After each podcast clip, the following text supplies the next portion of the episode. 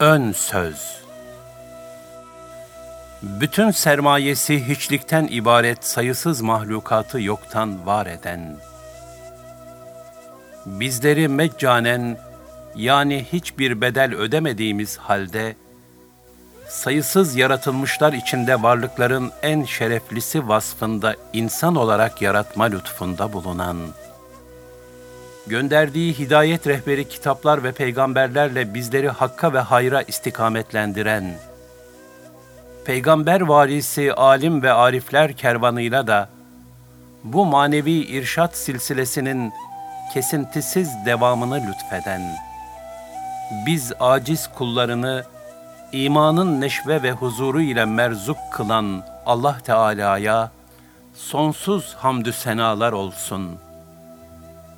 İnsanlığı imansızlık ve cehalet karanlıklarından kurtarıp ebedi saadet nuruna gark etmeye vesile olan rahmetellil alemin sıfatıyla ruhundan alemlere merhamet, şefkat ve rahmet tevzi eden Dünyada emsalsiz örnek şahsiyet, en büyük muallim ve terbiyecimiz, rehberimiz, ukbada ise şefaatçimiz, kainatın fahri ebedisi Hazreti Muhammed Mustafa'ya, onun ehli beytine ve eshabına sonsuz salat ve selam olsun. Muhterem dinleyicilerimiz, Altınoluk dergimizde Gönül Bahçesinden serlevhasıyla aylık olarak neşredilen makalelerimiz, tekrar gözden geçirilmek suretiyle belli aralıklarla kitap haline getirilmekte ve siz kıymetli okuyucularımızın, dinleyicilerimizin istifadesine sunulmaktadır. Bu şekilde şimdiye kadar muhabbetteki sır, son nefes, saadet damlaları ve öyle bir rahmet ki adlarıyla yayımlanan eserler silsilesine Rabbimizin lütfuyla bir ilave daha nasip oldu. Hak yolunda hizmetin ve İslam'ın güzellik, zarafet ve inceliklerini gönüllere aktaracak eserlere hiç şüphesiz ki her sahada ihtiyaç var. Bilhassa maneviyat sahasında.'' Çünkü bugün dünyayı saran manevi açlık ve ruhi doyumsuzluk had safhaya ulaşmış vaziyettedir. Dolayısıyla dini ve manevi hizmetlere revaç ve gönül verilmesi gerektiği apaçık bir gerçektir. Bu bakımdan Allah'ın lütfettiği akli ve kalbi idrak melekeleriyle can, mal ve zaman gibi bütün nimetleri rızayı ilahi istikametinde kullanarak ahiret sermayesi haline getirmek zaruridir.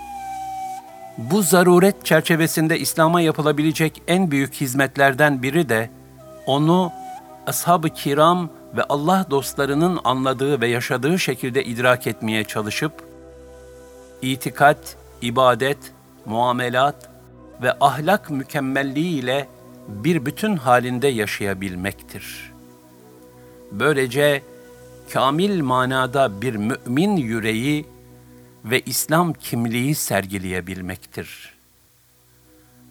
Fakat o kimliği ve yüreği sergileyebilmek için onların vasıflarını, hususiyetlerini, güzelliklerini ve yüce düsturlarını bilmek elbette ki birinci şarttır.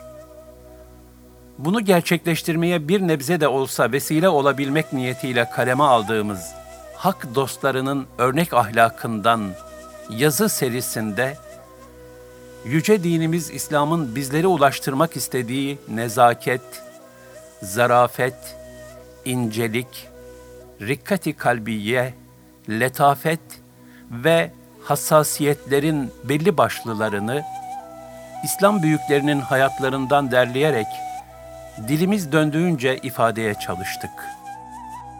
Bu meyanda elinizdeki kitap eserimizin birinci cildini teşkil etmektedir. İkincisini oluşturacak olan aynı serideki yazılarımız Altınoluk dergimizde devam etmektedir. Onlar da inşallah Hak Dostlarının Örnek Ahlakından serisinin ikinci kitabı olarak siz okuyucularımızın istifadesine takdim edilecektir.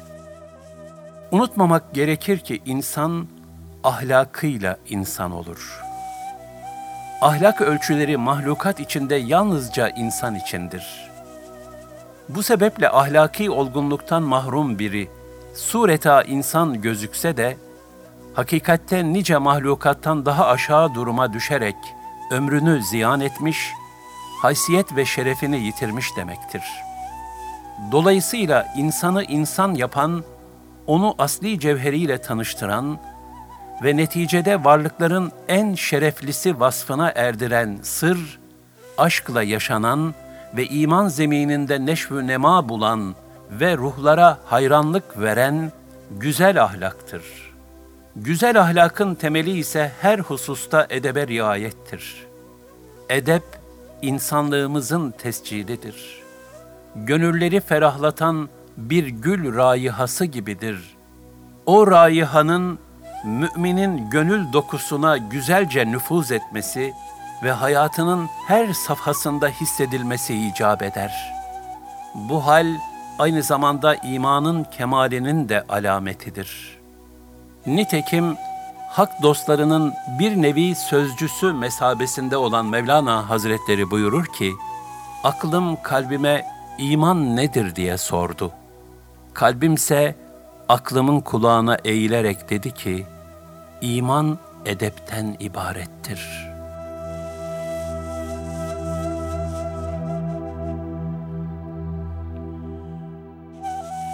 Yüce dinimiz İslam'ın her bir prensibi imanın hayata aksedişinden ibaret olan ahlaki güzellikler manzumesidir. Peygamber Efendimiz sallallahu aleyhi ve sellem ben güzel ahlakı tamamlamak üzere gönderildim buyurmuşlardır. Dolayısıyla peygamber varisi alim ve ariflerin her hal ve davranışı da bizler için güzel ahlak talimidir. Nitekim nice maneviyat büyükleri tasavvufu güzel ahlak ve edepten ibaret görmüşlerdir. Tasavvufun ilk dersinin incitmemek, son dersinin de incinmemek olduğunu ifade buyurmuşlardır. İncitmemek ve incinmemek.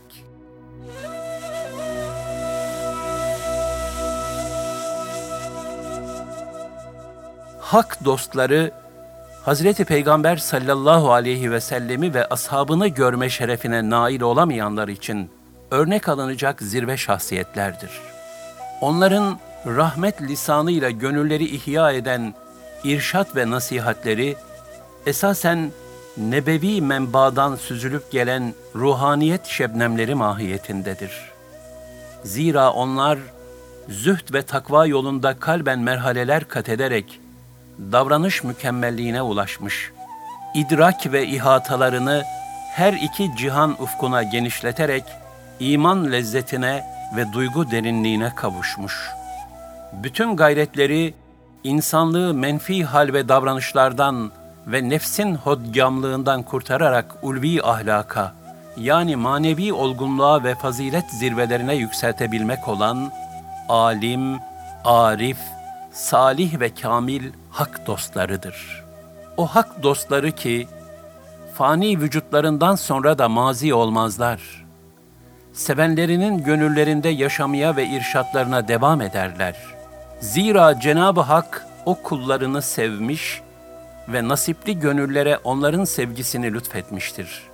Buyurmaktadır ki, iman edip de salih ameller işleyenlere gelince, onlar için çok merhametli olan Allah Celle Celaluhu gönüllerde bir sevgi yaratacaktır.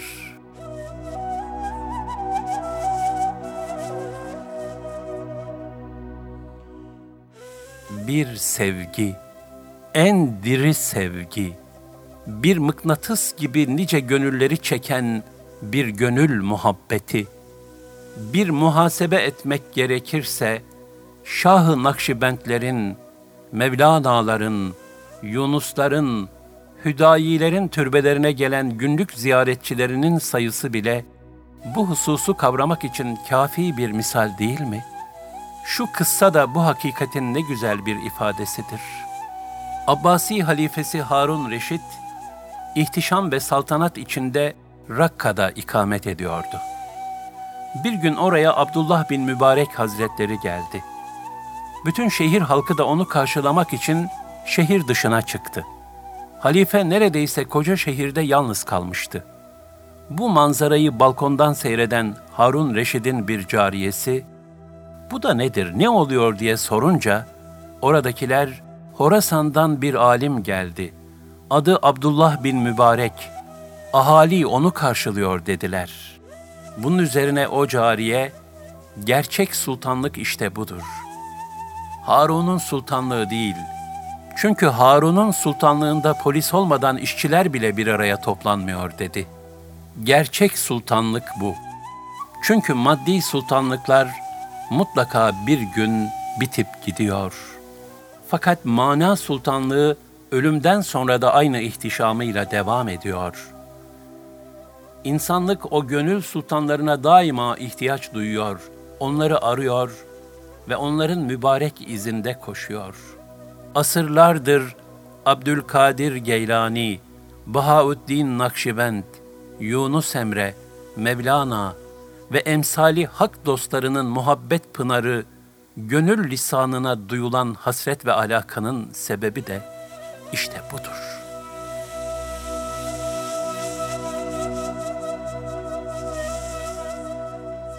Bu ulvi saltanatın sırrı da hiç şüphesiz ki hak dostlarındaki manevi cazibe ve muhabbettir.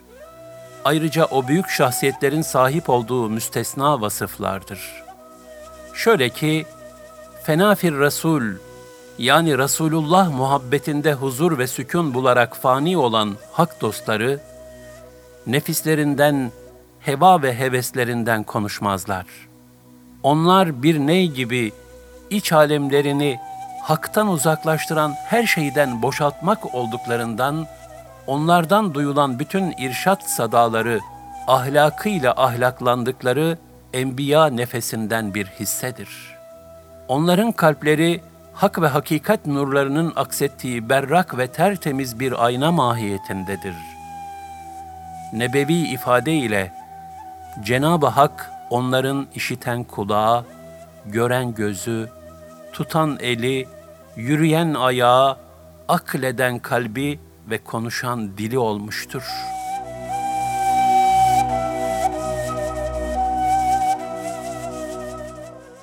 Onların gönül alemleri Cenab-ı Hakk'ın cemali esmasının müstesna bir tecelligahıdır. Rabbimizin Kur'an-ı Kerim'de en çok tekrarlanan Rahman ve Rahim esması onların gönüllerinden bütün mahlukata şamil bir merhamet suretinde tecelli etmiştir. Halik'in şefkat ve merhamet nazarıyla mahlukata bakış tarzı onların hayat düsturu ola gelmiştir. Hallacı Mansur taşlanırken, Ya Rabbi, benden önce beni taşlayanları affet buyurmuştur. Zira o hak dostları, Cenab-ı Hakk'ın el-afıv sıfatından yani affediciliğinden bir hisse almış ve bunu kendileri için tabiatı asliye haline getirmişlerdir.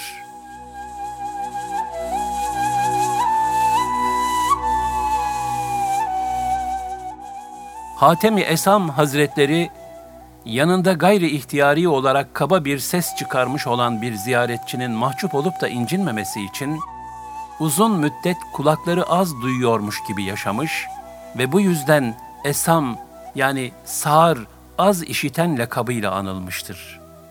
Zira o da Cenab-ı Hakk'ın Settarül Uyub yani ayıp örtücülük vasfını şahsiyetine mezcederek bu cemali esmanın müstesna bir tecelligahı mahiyetinde bir hayat yaşamıştır.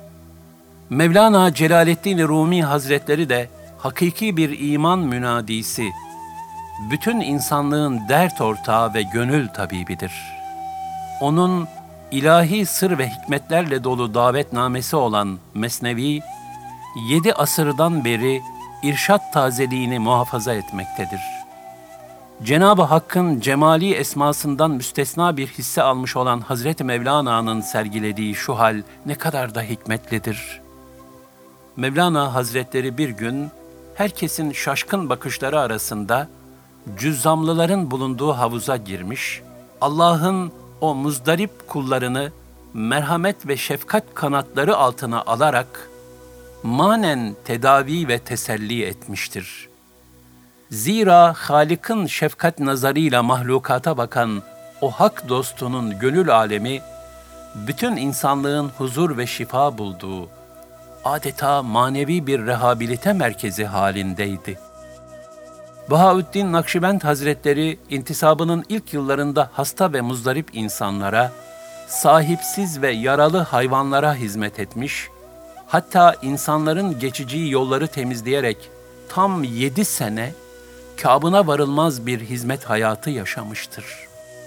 Gönlünde zirveleşen hiçlik halini alem buğday ben saman, alem yahşi ben yaman mısralarıyla dile getirmiştir.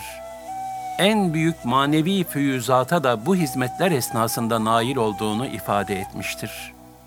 Ebu Hanife Hazretleri baştaki halifenin keyfine göre iştihatta bulunmadığı için Bağdat kadılığı makamını reddederek zindanı tercih etmiş, böylece hak ve adaleti hayatı pahasına tevzi etmenin bariz bir numunesi olmuştur.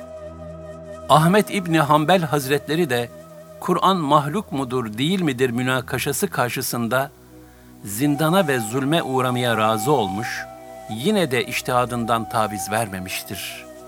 Velhasıl iman celadeti ve zarafetine dair bütün bu misaller, Hakk'ın dostluk ve yakınlığına mazhar kılınarak, mahşerin dehşet ve hüznünden azat olunmuş o bahtiyar kulların örnek ahlakını yansıtan sayısız misallerden birkaçıdır. Bizler de şayet Hakk'ın sevgili kulları olan velilere muhabbet duyuyorsak, ahirette onlarla haşrolunmayı arzuluyorsak, onların güzel ahlakından nasip almaya gayret etmeliyiz. Zira kendi halimizi daima onların haliyle mizan ederek, onları fiili kıstas edinmek ve onların gönül dokusundan hisse almaya çalışmak ebedi saadet vesilesidir. İşte elinizdeki bu acizane eserle anlatmaya çalıştığımız hakikatler bunlar. İfade etmek gerekirse, eserin içinde yer alan makalelerin ihtiva ettiği hususlar da kısaca şöyle.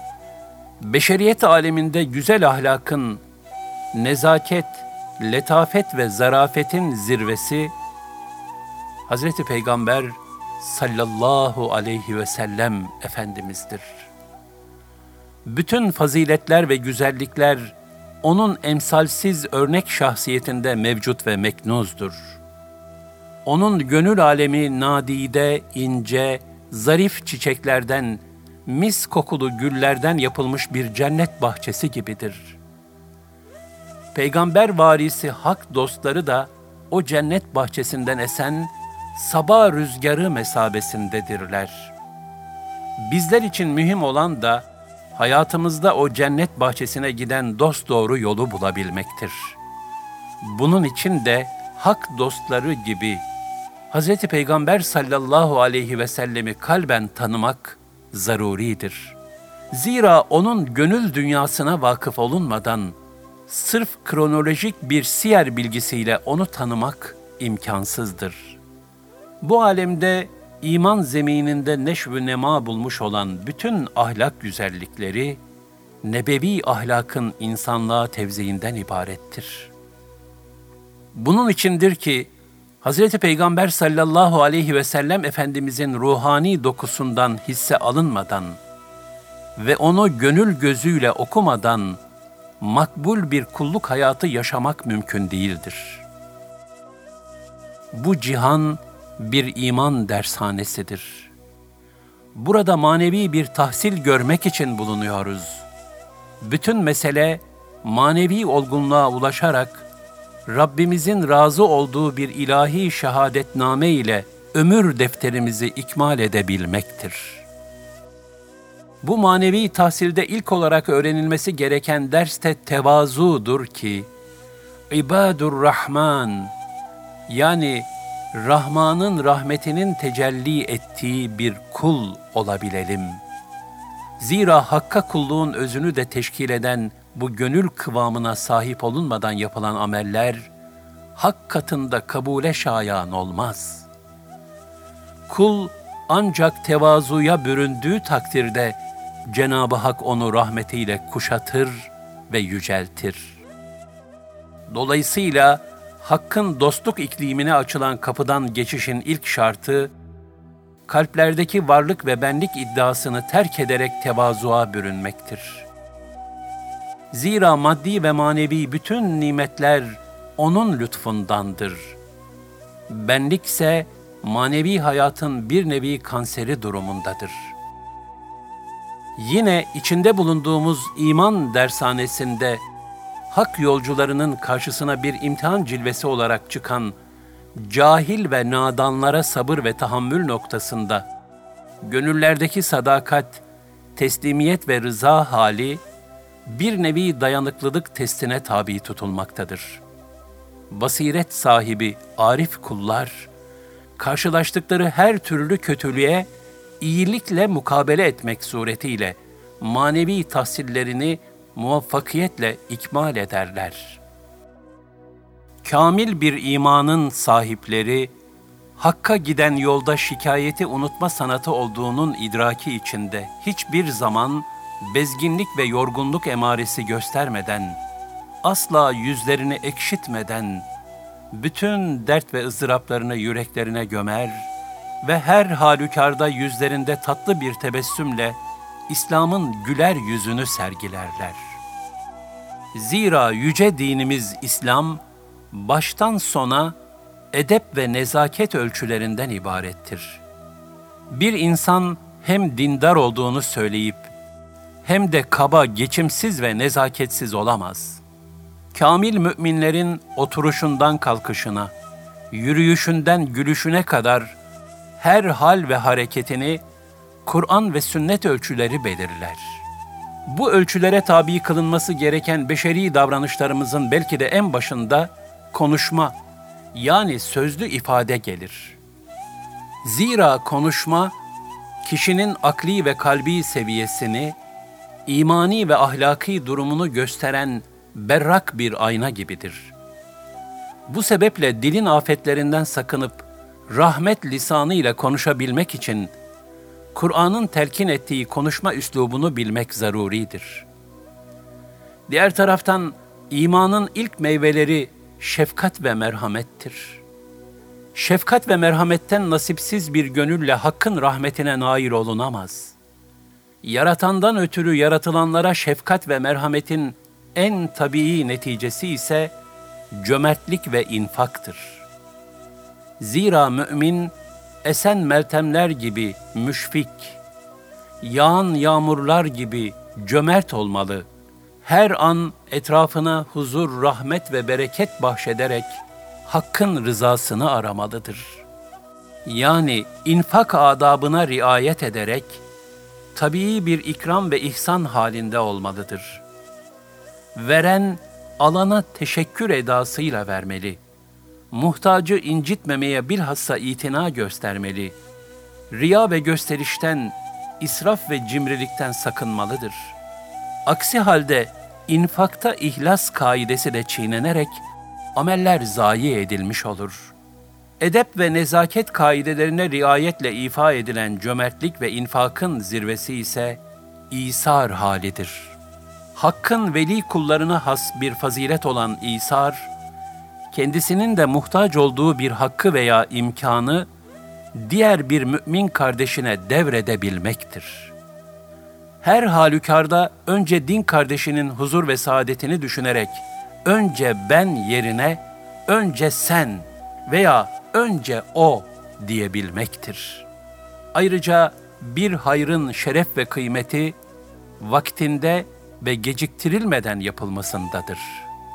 Lazım olduğu anda bulunmayan bir imkan hiçbir kıymet ifade etmediği gibi, din kardeşinin zor anında yanında olmamak, imkan varken ihmalkarlık gösterip, Allah yolunda yapılacak hayırları geciktirmek veya ertelemek de ağır bir vebaldir. Zira zamanın ne getireceği meçhuldür. Bu sebeple fırsat elden çıkmadan hayırda acele etmek zaruridir. Öte yandan yüce dinimiz İslam, dünya tarihinde görülmemiş bir kardeşlik hukuku getirmiştir. Yani İslam müminleri kardeş kılmış, onları birbirine zimmetlemiş, din kardeşinin derdiyle dertlenmeyi uhrevi bir mesuliyet kılmıştır. Buna göre mümin, bütün din kardeşlerini gönül sarayına alabilmenin, onlarla muhabbet ikliminde samimi ve candan bir dost olmanın ve onların sevinciyle sevinip, zor zamanlarında teselli kaynağı olabilmenin vicdan huzuru içinde yaşamalıdır. Kısaca kardeşliğin ihyası diyebileceğimiz bu mesuliyetlerin layıkıyla ifade edilmesi, müminleri hakkın rızasına ve Resulullah sallallahu aleyhi ve sellem Efendimizin kardeşlerim iltifatına mazhar kılarken, bu hususta şeytani ve nefsani gerekçelerle küskünlüklere, dargınlıklara mahal vermek, İslam nazarında çok ağır bir cürüm sayılmıştır. Bir din kardeşini istihkar ve istihfaf ise, gönül alemine saçılan zehir mesabesindedir. Diğer taraftan, bu cihanda hakka kullukta en mühim sermayemiz muhabbettir. Muhabbeti ona layık olana yöneltebilmek, en büyük manevi kazanç vesilesidir. Bunun zıttına ona layık olmadığı yönde ziyan etmek de ebedi bir felaket sebebidir. Layıkını bulamayan muhabbetler, fani hayatın hazin israflarıdır.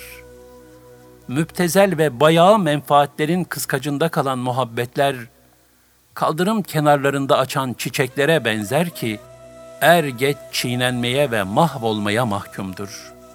Sokağa düşürülmüş bir pırlanta ne kadar talihsizdir. Liyakatsiz bir elin haksız malı olmak ne hazin bir ziyanlıktır. Bu alemde her şey zıttıyla kaimdir. Muhabbetin zıttı da nefret olduğundan Allah'ın sevmediklerinden nefret etmek de Allah'ı sevmenin en tabii ölçüsüdür. İmanı seven küfürden nefret eder.'' Sevabı ve hayrı seven, günahtan ve şerden nefret eder. Bu sebeple Allah için muhabbet ve buz sahibi olmak zaruridir. İmanımızın temel harcı, layıkına muhabbet, müstehakkına nefret olmalıdır. Zıtlarına nefret edilmeden yaşanan bir muhabbet noksandır. Ciddiyet ve samimiyetten uzaktır. Muhabbet ve buğzda samimiyetse, Allah muhabbetinden hiçbir şekilde taviz vermemek ve Allah'ı gazaplandıran şeylere hiçbir şekilde meyletmemek ve hatta Allah için bir tepki gösterebilmektir. Bu cihanın bir imtihan alemi olduğunu bilip faniliği unutmamak şuuruyla yaşayan bir mümin ne pahasına olursa olsun dünyevi ve nefsani menfaatler uğruna istikametini bozmaz.'' Ebedi bir saadeti fani dünyanın gel geç sevdaları uğruna ziyan etmez. Seraplara aldanmaz. Dünyanın fani oyuncaklarına gönül bağlamaz. Uhrevi bir kazancı hiçbir dünyevi zevka değişmez. Daima ahireti dünyaya tercih eder. Dünyevi nimet ve imkanları da ahiretteki ebedi saadetin sermayesi kılma gayreti içinde bulunur.'' Kısacası bir ömür takva hayatı içinde yaşar. Bu takva hayatı da kulu Hakk'a dost eyler. Kıymetli dinleyicilerimiz, Hakk'a dost olabilmenin nice incelik ve sırlarıyla dolu takva hayatı, en güzel ve mükemmel şekilde hak dostlarının hayatında sergilenmiştir. Onlar bizler için Hakk'a dostlukta örnek şahsiyetlerdir.'' Bilhassa kulluk ahlakları itibariyle müstesna numunelerdir. O numunelerden layıkıyla istifade edebilirsek ne mutlu. Bu istifade ışığında Hakk'ın razı olduğu bir kulluk hayatı için gereken hassasiyetleri hayatımızın her anına ve her sahasına ihlas ve samimiyetle yaygınlaştırabildiğimiz ölçüde inşallah Rabbimiz bize bilmediklerimizi de öğretecek, gönüllerimize hakkı şerden, doğruyu yanlıştan ayırt edebilecek bir firaset ve basiret bahşedecektir.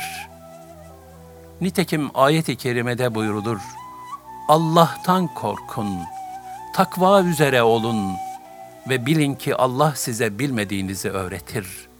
El-Bakara 282 Şu da bir hakikattir ki, bütün eserler gibi elinizdeki bu naçizane eserimiz de, ihtiva ettiği hakikatlerin gönüllerde hayat bulabildiği ölçüde maksadına ulaşmış olacaktır.